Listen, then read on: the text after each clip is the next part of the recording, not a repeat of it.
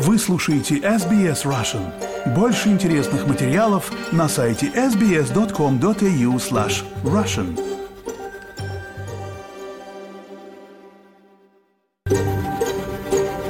SBS, a world of difference. You're with SBS Russian on mobile, online and on radio. Вы слушаете SBS Russian на мобильных устройствах, в интернете и по радио. Добрый день, друзья! Радио СБС на русском языке в прямом эфире. Сегодня понедельник, 26 февраля. На часах полдень.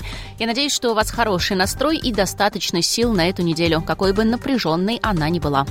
Меня зовут Ирина Бурмистрова, и в ближайший час я буду с вами из студии в Мельбурне, а из сиднейской студии с нами сегодня Виктория Станкеева. Мы выражаем свое признание коренным народам Австралии. На земле, традиционными владельцами которой они являются, мы работаем. Наше глубокое уважение старейшинам аборигенных народов в прошлом и настоящем. Stand with Ukraine! Stand with Ukraine! В минувшие выходные в разных городах Австралии, как и по всему миру, прошли акции, посвященные второй годовщине полномасштабного вторжения российской армии в Украину. Сима Цискина побывала на двух акциях в Мельбурне, организованных представителями русской и украинской общин. Послушаем ее репортаж об этом. Также сегодня в эфире третий выпуск нашей рубрики «Стихи войны». Татьяна Бонча-Смоловская прочитала два стихотворения. Поговорим сегодня про искусство плетения. Один из примеров среди сложных и изысканных технологий коренных народов Австралии. Ему посвящен новый выпуск рубрики «Жизнь в Австралии». Каждая работа представляет собой значимый объект, который создает видимую связь между мастером, его землей и предками. А также нас ждет интервью с потомственным виноделом по имени Дима Лазарюк, который недавно исполнил свою самую заветную мечту и начал выпускать собственное вино. Ой, а, ну, конечно же, я к этому шел 36 лет, можно сказать. Да, иногда казалось, что никогда не приду к этому. Во многих городах мира 24 февраля в годовщину полномасштабного вторжения российских вооруженных сил в Украину прошли широкие акции в поддержку Украины «Stand with Ukraine». Частью этих манифестаций стали и акции в Мельбурне, подготовленные протестными группами активистов русскоязычной общины на мосту Princess Bridge, а также большой митинг украинцев на площади Федерации, в котором приняли участие более тысячи человек из разных сообществ мультикультурной Австралии с участием представителей правительств и парламентов Виктории и Австралии. На мероприятиях побывала Сима Цискина и подготовила для нас репортаж. 24 февраля, во вторую годовщину полномасштабного вторжения России э, в Украину, в Мельбурне прошло э, несколько э, довольно больших акций. И мы начинаем сегодня наш репортаж на мосту Принцесс Бридж в подходе к центру Мельбурна. С правой стороны моста установлена внушительная инсталляция из пяти больших плакатов, которые Э, показывают последствия и развитие нынешней войны в Украине совершенно, на мой взгляд, ужасающими фотографиями, которые призваны объяснить прохожим, австралийцам, людям, которые не остаются равнодушными, Э, всю глубину нынешнего конфликта. Сегодня я хочу несколько слов сказать с автором и с организатором этой выставки, этой инсталляции «Слава Китаев». Ну, выглядит здорово автор это сильно, да, я думаю, здесь коллективная и работа, и много обсуждений, но, в общем, мы сделаем это э, довольно регулярным событием, когда мы будем выставлять эту инсталляцию в разных частях вот Мельбурна. Почему мы это делаем? Мы хотим, чтобы э, австралийцы также должны думать о долго идущих последствиях того, что происходит в Европе. Мир пережил две мировых войны, все они начинались в Европе. Для всех этих войн Австралия не осталась в стороне, и эта инсталляция это наше напоминание австралийцам о том, что, ну, может быть, мы стоим на пороге третьей. Поэтому для того, чтобы этого не произошло, нужно помогать Украине, нужно помогать сейчас. Мы будем разговаривать с австралийцами, будем им объяснять, что происходит, почему важно противостоять вторжению диктаторского режима, который мы очень хотим, чтобы и верим, что он рано или поздно закончится. Мы верим, что рано или поздно Россия будет свободной, а в данный момент э, очень важно отстоять Украину. Здравствуйте, вы принимали участие в установлении баннеров для э, инсталляции. Довольно грандиозная выставка, да? Да, безусловно. В особенности был буквально вот немедленный эффект. Люди останавливались, женщины с детьми, с колясками стояли и смотрели на все это. И я вижу, что это людей очень затронуло. Так что в наше время энтузиазм не пропали даром. Я надеюсь, что это напомнит австралийцам, жителям Мельбурна, что происходит далеко от Австралии, но в то же время эта война для многих людей очень близка. Я австралиец. Мы из Перта путешествуем вдоль восточного побережья но так рассчитали, чтобы быть здесь сегодня на ралли. Австралийцы хорошо знают, что происходит за границей, но, к сожалению, конфликт в Украине ушел на второй план. Большинство австралийцев сосредоточено на израильско-палестинском конфликте, а не на Украине, что прискорбно. Правительство Австралии может предоставить больше военной техники, такой как вертолеты Тайпан. Ничего не произошло, потому что некоторые бюрократы где-то решили, что разобрать их на запчасти важнее для австралийского правительства, чем помочь народу Украины. Вот одна из девушек, которая видела эту инсталляцию. Какие ваши впечатления? Мир нам показывал фотографии, как люди покидали свои дома. Это все ужасно, потому что не должно такого быть, не должно такого повториться. Нам всегда обещали, что never again, а тут вдруг э, получается, что э, это обещание легко нарушить. К такой агрессии, оказывается, не люди внутри страны, внутри России, не люди за ее пределами оказались не готовы. Вы живете в Австралии? Нет, я из России. Когда все началось, то еще казалось, что мы мы можем протестовать, мы можем э, показывать, что мы не согласны, что это наше право, никто у нас не может отнять, но у нас его очень быстро отняли. Знаете, как протест это когда ты можешь выйти на площадь, как, да, сказать, что ты против. А когда ты выходишь и ты должен убежать в подворотню от ОМОНа, то на самом деле ты не можешь показать, что ты против. И пока я бегала от ОМОНа, я поняла, что единственная возможность показать, что ты против, это на самом деле быть пойманным ОМОНом для того, чтобы быть учтенным в цифрах тех, кого задержали. Но это очень опасно. Опасно для жизни тоже? Это опасно и для твоего будущего, потому что нет, знаете, нет правил игры. Вполне вероятно, что после этого э, тебе найдут следующую более тяжелую статью, и ты сядешь как сидят сейчас в тюрьме огромное количество наших политических активистов. Но это может быть решением твоим собственным. Вероятно, немногие люди были готовы на такое решение. Но вы остались в России или вы уехали? Я осталась, потому что у меня есть дело, которым я там занимаюсь.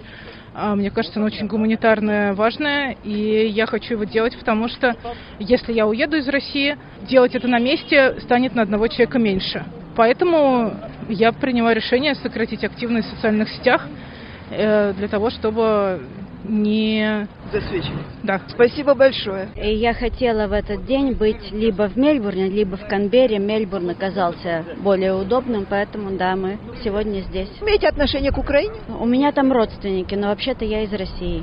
Мы знаем, что люди, которые живут здесь с русскими корнями, с русским языком, весьма неоднозначно воспринимается этот конфликт. И они очень сильно разделились. Честно говоря, я не знаю, что мы можем сделать, чтобы донести позицию. Я уже совершенно устала, и я ни, никому ничего не доказываю. Мы были в Украине в прошлом году, волонтерили. Я фотограф, я поэтому помещаю фотографии из Украины на моем фейсбуке. Вот это вот моя доля а словами я уже никого не убеждаю. Итак, я перешла на другую сторону моста, где в два часа начали собираться активисты, которые будут э, проводить акцию в поддержку Украины. Но э, прежде всего восстанавливается мемориал э, Алексея Навального. Сегодня вторая годовщина с момента самого худшего события в моей жизни, когда моя страна напала на чужую страну и производит там огромное количество военных преступлений выступлений. Я чувствую свою личную гражданскую ответственность как гражданка России показать хотя бы здесь, в Австралии, что россияне против войны есть, что нас много, что мы что-то можем, что мы вместе. И сейчас, когда, к сожалению, это совпало с э, девятью днями с момента убийства Владимиром Путиным Алексея Навального, мы стараемся делать то, что он нам завещал, не сдаваться, потому что он бы этого точно хотел. И, как он говорил, если меня убили, значит, именно в этот момент мы невероятно сильны. Я чувствую в себе эту силу, эту ярость. Я хочу быть вместе с людьми, и я хочу также и украинцам выразить свою поддержку. И, безусловно, они должны победить. И мы, россияне, должны бороться против режима Владимира Путина, который убивает людей каждый день. Мне важно, чтобы поддержать э, тех россиян, которые хотят ту Россию светлого будущего, за которую боролся Навальный. Украина всегда будет иметь Россию как сосед. Очень важно, чтобы это была демократическая, благополучная Россия, а не Россия диктатуры, агрессии и откровенного фашизма. Кроме э, мемориала Алексея Навального, мы видим здесь фотографии э, других российских политзаключенных. Во всем мире высказываются опасения за их жизнь, за их судьбу. Ну, я думаю, эти, эти опасения обоснованы. Мы видим путинский режим во всей его красе, убивая политических инакомыслящих. И почувствовав этот запах крови, он будет продолжать. Чувство безнаказанности, оно опьяняет. И вот это зло, оно будет продолжаться дальше. К сожалению, пока единственная эффективная сила, которая все это может остановить, это вооруженные силы Украины. И мы надеемся, что сегодняшние демонстрации, которые будут проходить в более 400 городах мира, поможет Западу осознать, что это наша общая коллективная борьба во имя общих цивилизационных ценностей.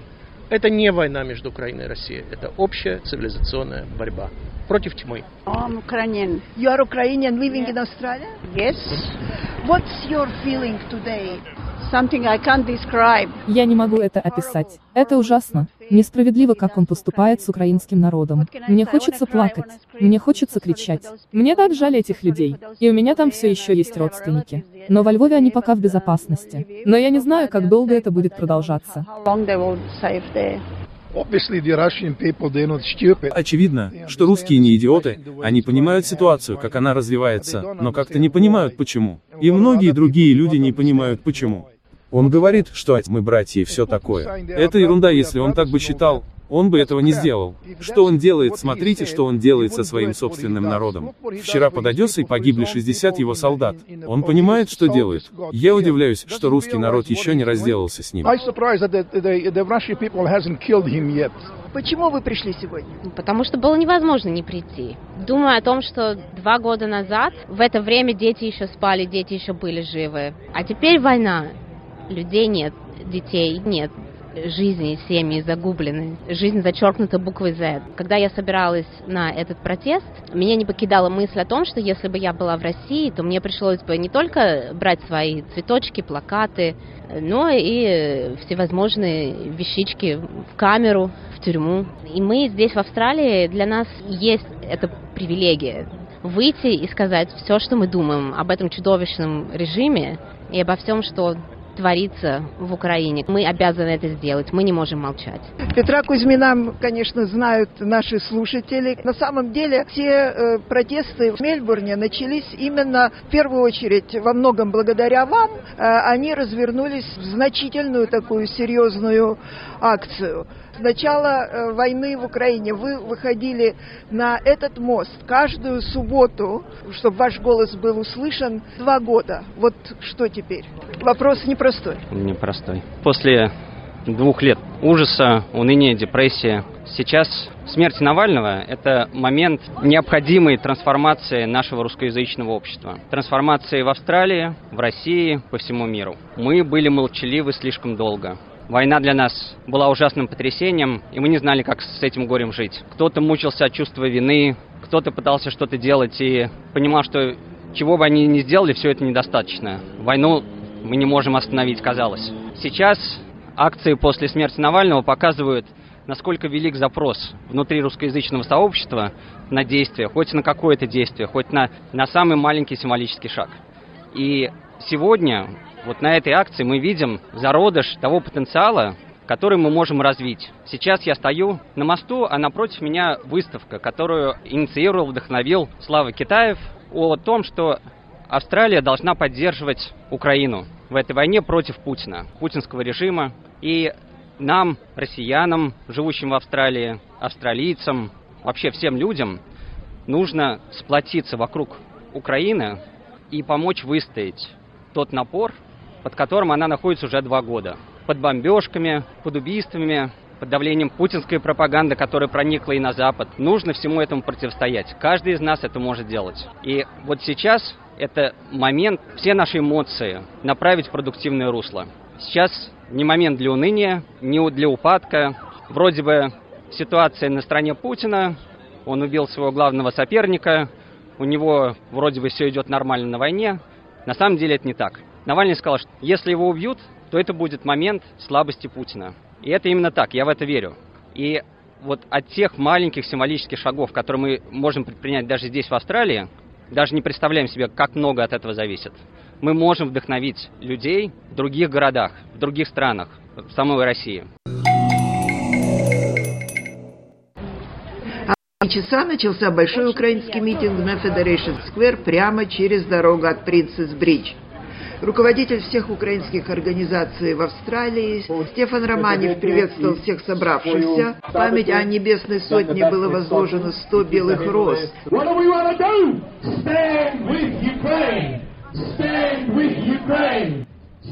Громко прозвучали просьбы к австралийскому правительству предоставить больше военной помощи Украине.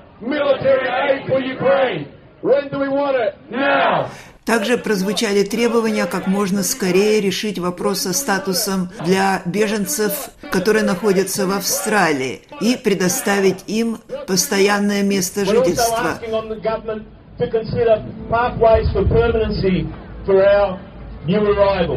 What we're asking for, give people stability and dignity. А нам во время митинга удалось пообщаться еще с некоторыми его участниками. Вы из Украины? Мы из Украины, мы живем уже в Австралии 14 лет, но тем не менее для нас это очень близко, больно, наши семьи там, друзья там, и мы считаем своим долгом присутствовать. Хотим, чтобы не забывали об Украине, об этих событиях ужасных, потому что новости сейчас уже замолчали. И страшные кадры не показывают, и то, что происходит, и люди за рубежом немножко не знают и расслабились немножко. То есть мы хотим напомнить, что там ситуация ужасная на самом деле, и что поддержка нужна очень сильная, особенно в свете того, что Соединенные Штаты задерживают эту помощь, что очень важно, чтобы другие страны поддерживали Украину, Австралия поддерживает, и мы надеемся, будет в дальнейшем поддерживать. Я не говорю по-русскому, так что вибачайте. Я не буду говорить по-русски, извините. Я рос, когда был Советский Союз. Моя семья, мои родственники, мои друзья знали, как жилось в Советском Союзе, и они знали, как жилось под геноцидом. И, наконец, наша мечта осуществилась, Украина стала свободной. А теперь опять Россия пытается вмешиваться в украинские дела, проводит геноцид, совершает преступления в Украине. Украинцы этого не хотят. Украинцы просто хотят жить нормально. Но Россия вмешивается раз за разом. Мы этого просто не хотим. Мы просто хотим быть свободными. Мы просто хотим делать то, что мы хотим. Мы не хотим, чтобы кто-то над нами царил. Мы хотим быть свободными, присоединиться к Евросоюзу. Мы хотим мира, для нас, для всего мира. Я пришел, чтобы поддержать украинцев, чтобы мы могли свободно жить, как здесь, в Австралии. Я прихожу на каждый митинг, я поддерживаю свою страну, я поддерживаю страну, на которую напали расисты. И э, это необходимо, важно, чтобы нас слышали, чтобы нас видели, чтобы видели, что нас много, и чтобы э, не было такого понятия, как мы устали от войны. Мы не устали, и мы победим. You came from Poland? Yes. Да, несколько дней назад, но я живу в Австралии 35 лет. Я гражданин Австралии, а также гражданин Польши, и в глубине души я также гражданин Украины. Я мог бы получить гражданство Украины за один день, потому что вся моя семья родом из Украины. Как вы думаете, какие сейчас чувства у поляков на фоне этой страшной войны, которая продолжается уже два года? Of course, absolute majority Конечно, абсолютное большинство поляков делают, что могут, чтобы помочь поддержать Украину. Есть серьезные проблемы с экспортом зерна через Польшу, и мне бы хотелось, чтобы польские фермеры не создавали никаких проблем. Мне стыдно, что они это делают, но это также вызвано ужасной и полной бездеятельностью предыдущего правительства. Я надеюсь, что очень скоро все будет решено, и украинские продовольственные перевозки будут проходить через Польшу в дальнейшем, а затем им будет оказана помощь в отправке этого продовольствия в Африку и все другие места, где оно необходимо. А как вам кажется, в данный момент в Польше испытывают страх перед Россией?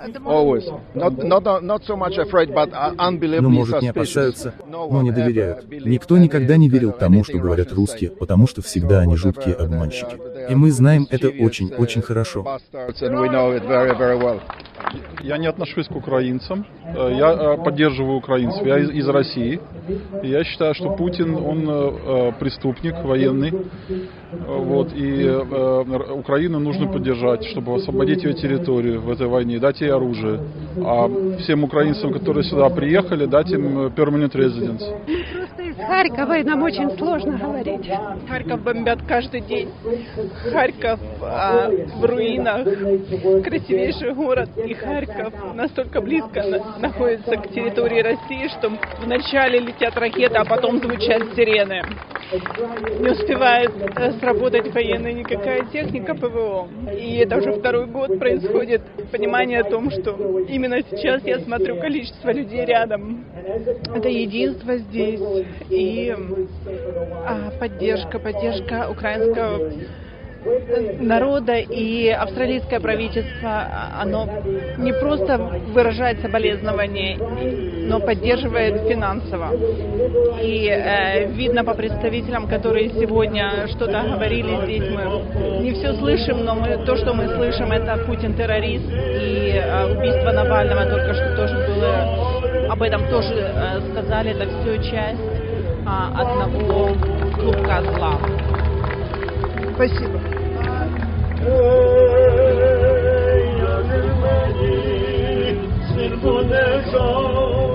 Jakby żmeń Это был репортаж Симы Цискиной. Большое спасибо, Сима. И я добавлю, что слова, которые прозвучали в этом репортаже, это личные мнения участников акций.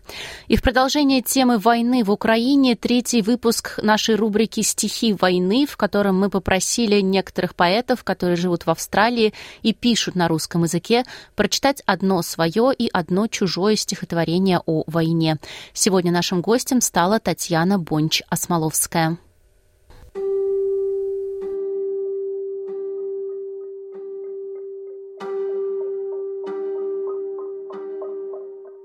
Добрый день. Я прочитаю одно свое короткое стихотворение. Мои молитвы о вас, чтобы были здоровы. Вы находитесь в доме, чтобы выстоял дом. Дом стоит рядом с площадью, чтоб цела была площадь, что находится в городе, чтоб отстояли город. Тут город лежит в стране, чтоб победила страна — та страна в моем сердце, Чтоб не порвалось сердце, чтобы молиться о вас, чтобы были здоровы.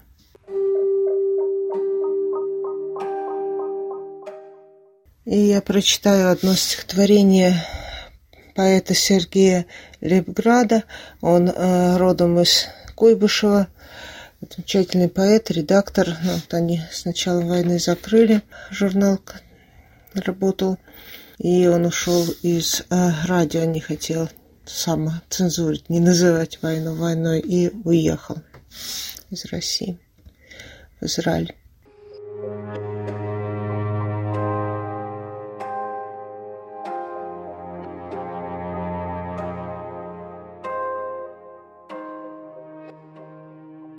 Я бы мог однажды там родиться, в нитях местечкового гнезда, с мертвыми уже не помириться. Никогда. Днепр, Одесса, Харьков за граница, вырванные с кровью провода. С мертвыми уже не помириться. Никогда. Дверь над бездной, черная страница, под завалом ночи города. Поляныца, шепчешь, поляныца. И скрипишь от страха, и стыда. Русских эмигрантов вереница, русских оккупантов череда, с мертвыми уже не помириться. Никогда. Я ползу, ослепший, как мокрица, на рассвет стоящий, как вода. С мертвыми уже не помириться. Никогда.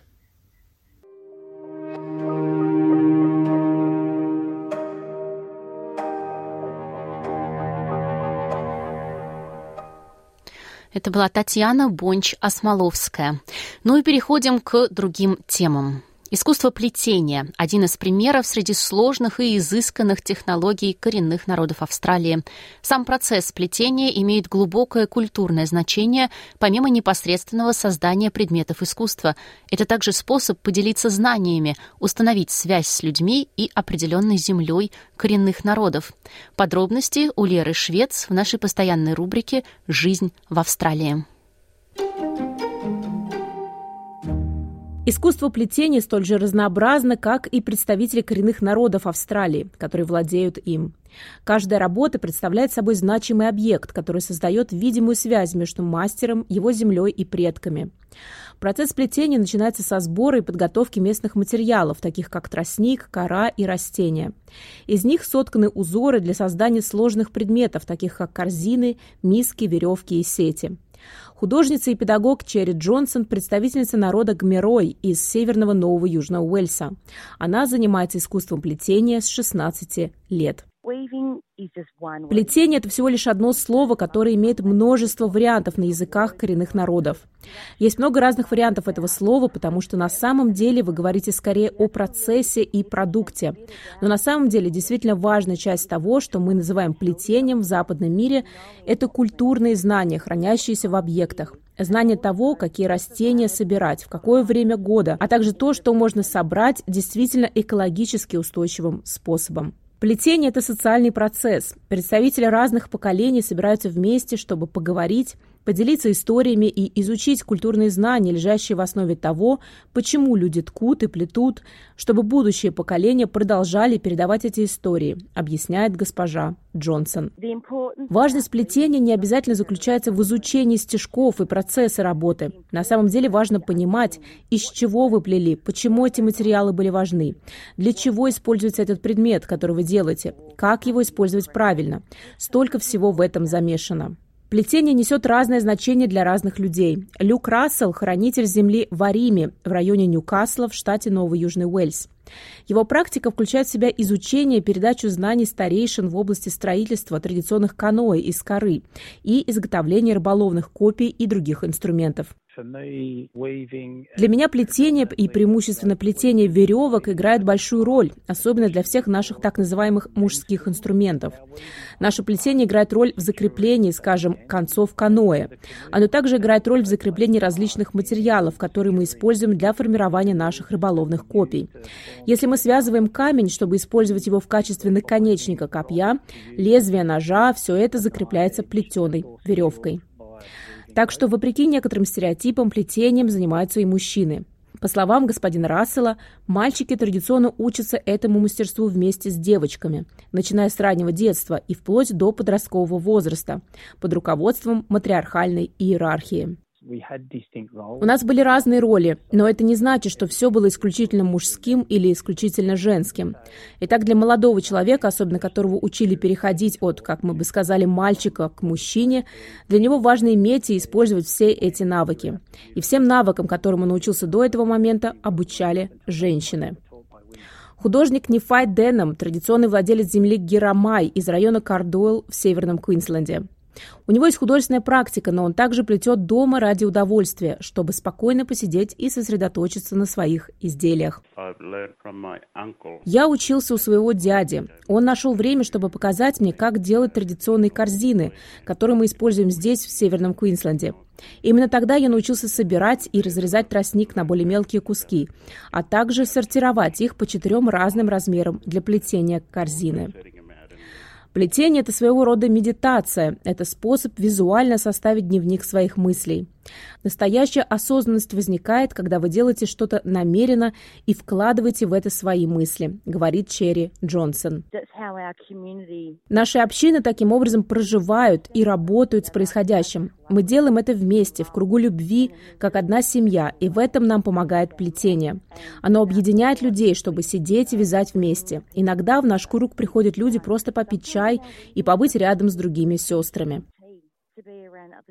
Растительные материалы, такие как трава и кора, различаются по всей стране, поэтому плетение тоже различается стилистически.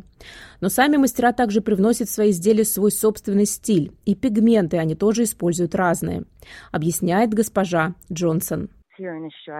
Здесь, в Австралии, мы собираем натуральный пигмент, например, в цветах, коре, соках и корнях.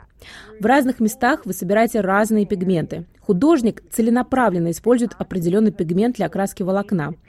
Это действительно важно для этого человека в этой области.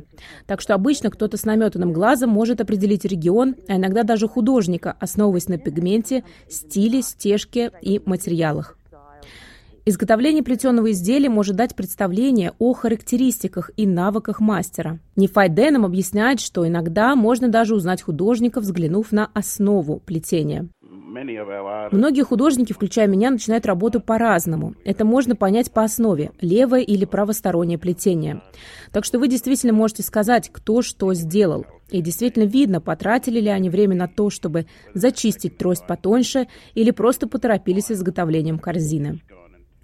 Кэсси Лейтом – многопрофильная художница и мастер из народа Тангаронг, земли Кулин в штате Виктория. Она проводит семинары под руководством представителей коренных народов, в которых принимают участие и внимательно слушают представители более широкой австралийской публики.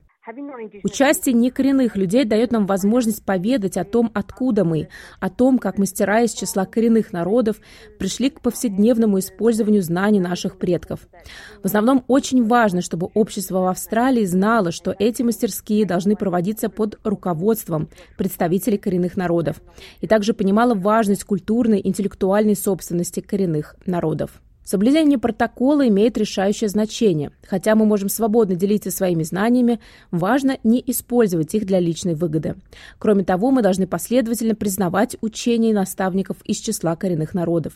Как объясняет Кэсси Лейтом, семинары часто продвигаются через местные советы. Также можно поискать информацию о сообществах плетения под руководством представителей коренных народов и различных фестивалей. Самое главное – это донести, что это возглавляют коренные народы, а затем, чтобы не коренные люди или люди, занимающиеся плетением корзин, приходили и работали вместе, объединяясь и учась друг у друга. Я публикую новости о семинарах в своем инстаграме, и иногда это просто сарафанное радио. Плетеные объекты теперь стали широко известны. Выставки и распродажи проводятся как в крупных, так и в небольших галереях по всей Австралии. Их заказывают для частных и общественных помещений и даже демонстрируют на модных подиумах. Важно, чтобы галереи демонстрировали разнообразие культур коренных народов, подчеркивает госпожа Лейтом. Мейнстрим плетение на самом деле это визуальное представление о прошлом, которое сейчас является настоящим. И все мы, мастера, продолжаем работать для наших будущих поколений. Когда люди заходят в галереи, они должны понимать, что наше мастерство охватывает всю Австралию. И у каждого есть культурно значимая история плетения или волокон растений. Это все не одно и то же. Материал Мелисы Компаньоне для рубрики Australia Explained на русский язык перевела и озвучила Лера Швец для SBS Russian. Радио СБС на русском языке в прямом эфире. Меня зовут Ирина Бурмистрова. Давно мы с вами не говорили о вине. Не в смысле чувства вины, а в смысле напитка. Недавно ко мне в гости в студию СБС в Мельбурне приходил человек, который знает о вине немало и даже запустил собственную линию производства вина. Зовут его Дима Лазарюк. Кто-то, возможно, помнит наши преду- предыдущие беседы о ближайшем к нам винном регионе и воздействии явления ланинья на виноградники. Если нет, ищите по запросу SBS Russian Дима Лазарюк. А сейчас послушаем новое интервью. Дима, привет. Привет, Ира. Уже не первый раз мы встречаемся. До этого ты уже рассказывал про то, как делают вино в Yarrow Valley, а также о том, как ты сам пришел в виноделие. И сейчас вот, наверное, сбылась твоя самая большая мечта винодела. Ты долго-долго к этому шел, очень много всего изучил, очень много опыта получил и, наконец-то, смог подержать в руках свою собственную бутылку вина. Расскажи, как твои ощущения? Ой, а, ну, конечно же, я к этому шел 36 лет, можно сказать. Да, иногда казалось, что никогда не приду к этому. Но так случилось, что два года назад появился шанс а, в Яра Вэлли также. Я сделал контакт с одним а, из моих товарищей, и он говорит, слушай, а у меня вот винзавод, его нужно, чтобы он работал на полное производство, у меня не хватает производства. Mm-hmm. Я говорю, отлично, давай я тебе замещу э, space, как бы, который свободный. И вот так вот и началось. Эм, производим пино-нуар. Почему именно пино-нуар? Потому а, что у него рос такой виноград? Или а, твоя... Ну да, он выращивает виноград для меня, да, по моим рецептам. И я делаю вино. И потому что в Яра Вэлли два самых главных сорта винограда это Пино Нуар и Шардоне. Пока у меня э, еще не, не смог Шардоне как бы найти, да, mm-hmm. но я охочусь. А, а Пино Нуар вот нашел, да. Поздравляю тебя с этим. Спасибо. Давай немножко для тех, кто не слышал нашу предыдущую беседу, ты расскажешь такую небольшую историческую справку сделаем. Угу. Я так понимаю, что ты фактически рос уже с мыслью ребенком, что ты когда-нибудь будешь виноделом. Как вообще это началось? Да, ну, я родился в винодельческой семье в Молдавии. И, естественно, молдавское вино, может быть, и знаменито где-то, но как бы я не знаю. Не в Австралии. А, не в Австралии, точно. И я как бы рос, а, смотрел, как мой отец делает вино, выращивает виноград, как они его продают по разным странам в мире. А, и было очень интересно. Самое большое, что мне нравилось в этом всем процессе, то, что можно вино делать почти везде э, на земном шаре. И мне также нравилось путешествие. И я думал, отлично, можно делать вино, значит, в разных э, странах э, мира, на разных континентах, и тебе еще за это будут платить. Э, отлично, почему не пойти по этому пути? И вот так и получилось. Когда мне исполнилось 17, нужно было определить, где я собираюсь учить, как бы, ну, официально учиться на виноделии. И э, три есть э, выбора как бы у виноделов в мире. Это вот в Бордо университет есть, один есть в Калифорнии, Дэвис University называется, и Австралия, Адлоидский университет. И я подумал, э, меньше всего из этих трех стран я знаю про Австралию, поэтому перееду-ка я сюда Когда еще такой шанс представится? Да, да. И да, приехал в Австралию я на Australia Day 2005 э, года и закончил здесь школу и начал учиться на виноделии. И потом еще поучился на менеджменте, да? Да, ну, это уже потом. Я был убежден, что я э, делать вино буду всегда и всю жизнь. Только вот Э, его делать и выращивать виноград. Но так получилась э, жизнь, что стал интересен процесс э, общения с людьми, разговаривать про свою продукцию. И, ну, естественно, маркетинг и sales. Поэтому пошел уже дальше, спустя чуть больше 10 лет, пошел на, на MBA именно с, ну, с уклоном на виноделие. Как ты придумывал название для своего собственного вина? Ну да, а, значит, компания называется Clowns in the Rain. И, естественно, сейчас мы произведем, производим Pinot Noir. А, вот сейчас 2024 год, это будет уже третий наш а, сезон. Clowns in the Rain, с чего началось? Я решил не дать себе забыть эм, одну ошибку, которую я сделал на ранних стадиях производства – связанная с прессом, с прессованием э, винограда и вина. Мне все говорили, никогда, когда ты выжимаешь красное вино, э, не переполняй пресс.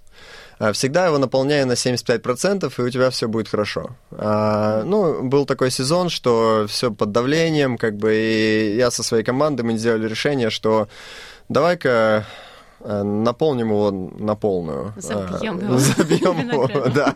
Ну, это вот уже там происходило брожение красного вина, да, то есть что происходит? в этот момент, когда ты его выжимаешь, то есть непосредственно уже вино сделанное, да, из этого, из там все вот это вот в твоей цистерне, косточки и все вот это вот. И также углекислый газ. Его нужно каким-то образом, чтобы он вышел оттуда. А вот когда заполняешь пресс на полную, и вот этот углекислый газ продолжает э, расширяться. И, естественно, произошел взрыв. Э,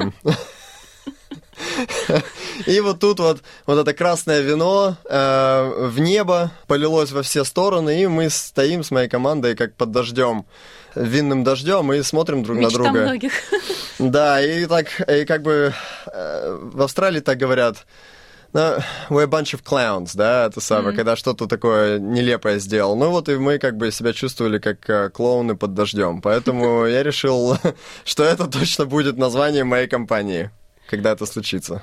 Ну и звучит весело. А дизайн кто тебе придумывал?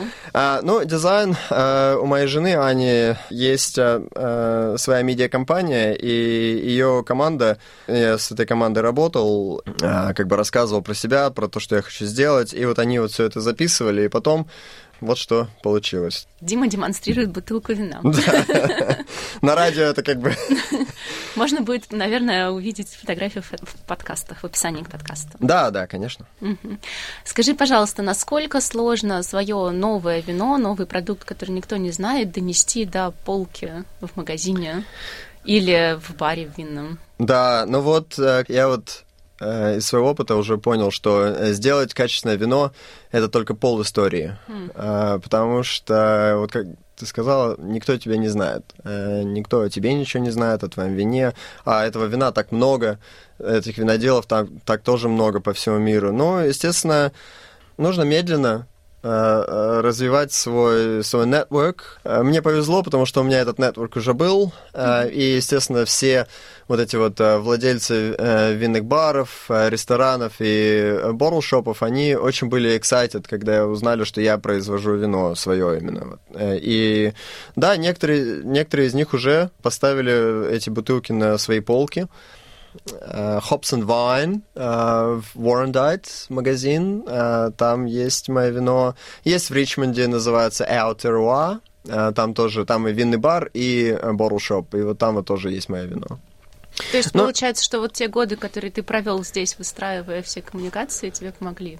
Да, конечно. Э, иначе это, это не невозможно, но это намного сложнее. То есть э, нужно как бы искать там, э, что бы я сделал, я бы там нашел на правительственных веб-сайтах, у кого есть лицензия на продажу алкоголя, да, и там, естественно, есть контактные данные. Ты их скачиваешь и начинаешь звонить. Ну и как во всех этих фильмах про sales, ты телефон и имя и номер человека, которому ты звонишь, и просто рассказываешь свою историю. И 300 пытаешься... звонков. И 300 звонков, да. Вот, э, чтобы получить один сайл, нужно сделать 50 звонков.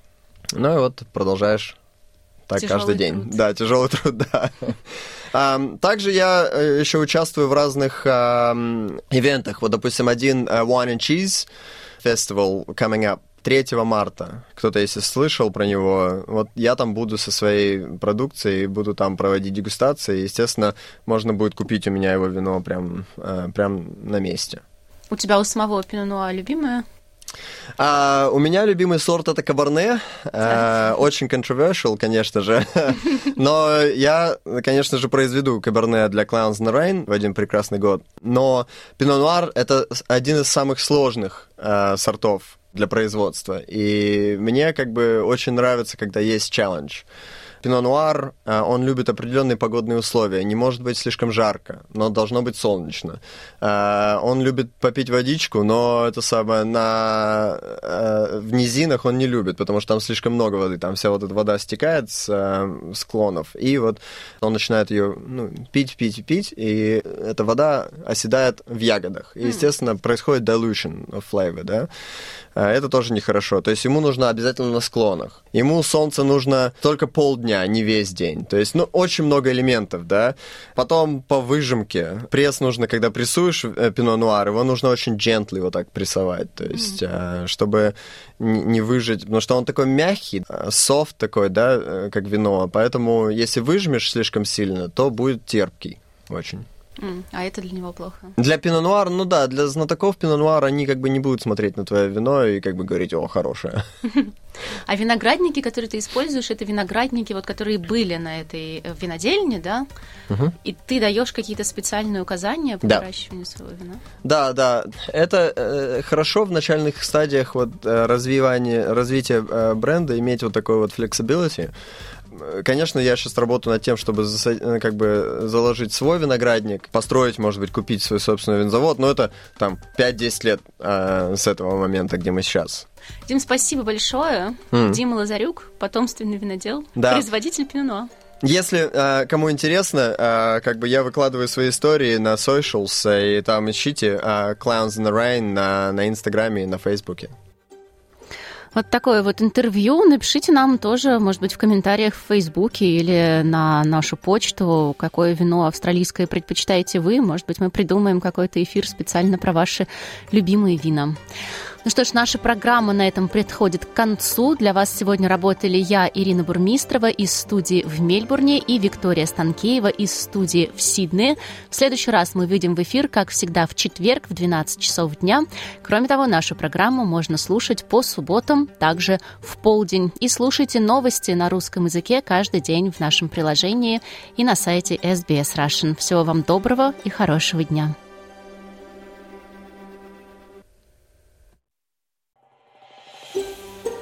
Хотите услышать больше таких историй? Это можно сделать через Apple Podcasts, Google Podcasts, Spotify или в любом приложении для подкастов –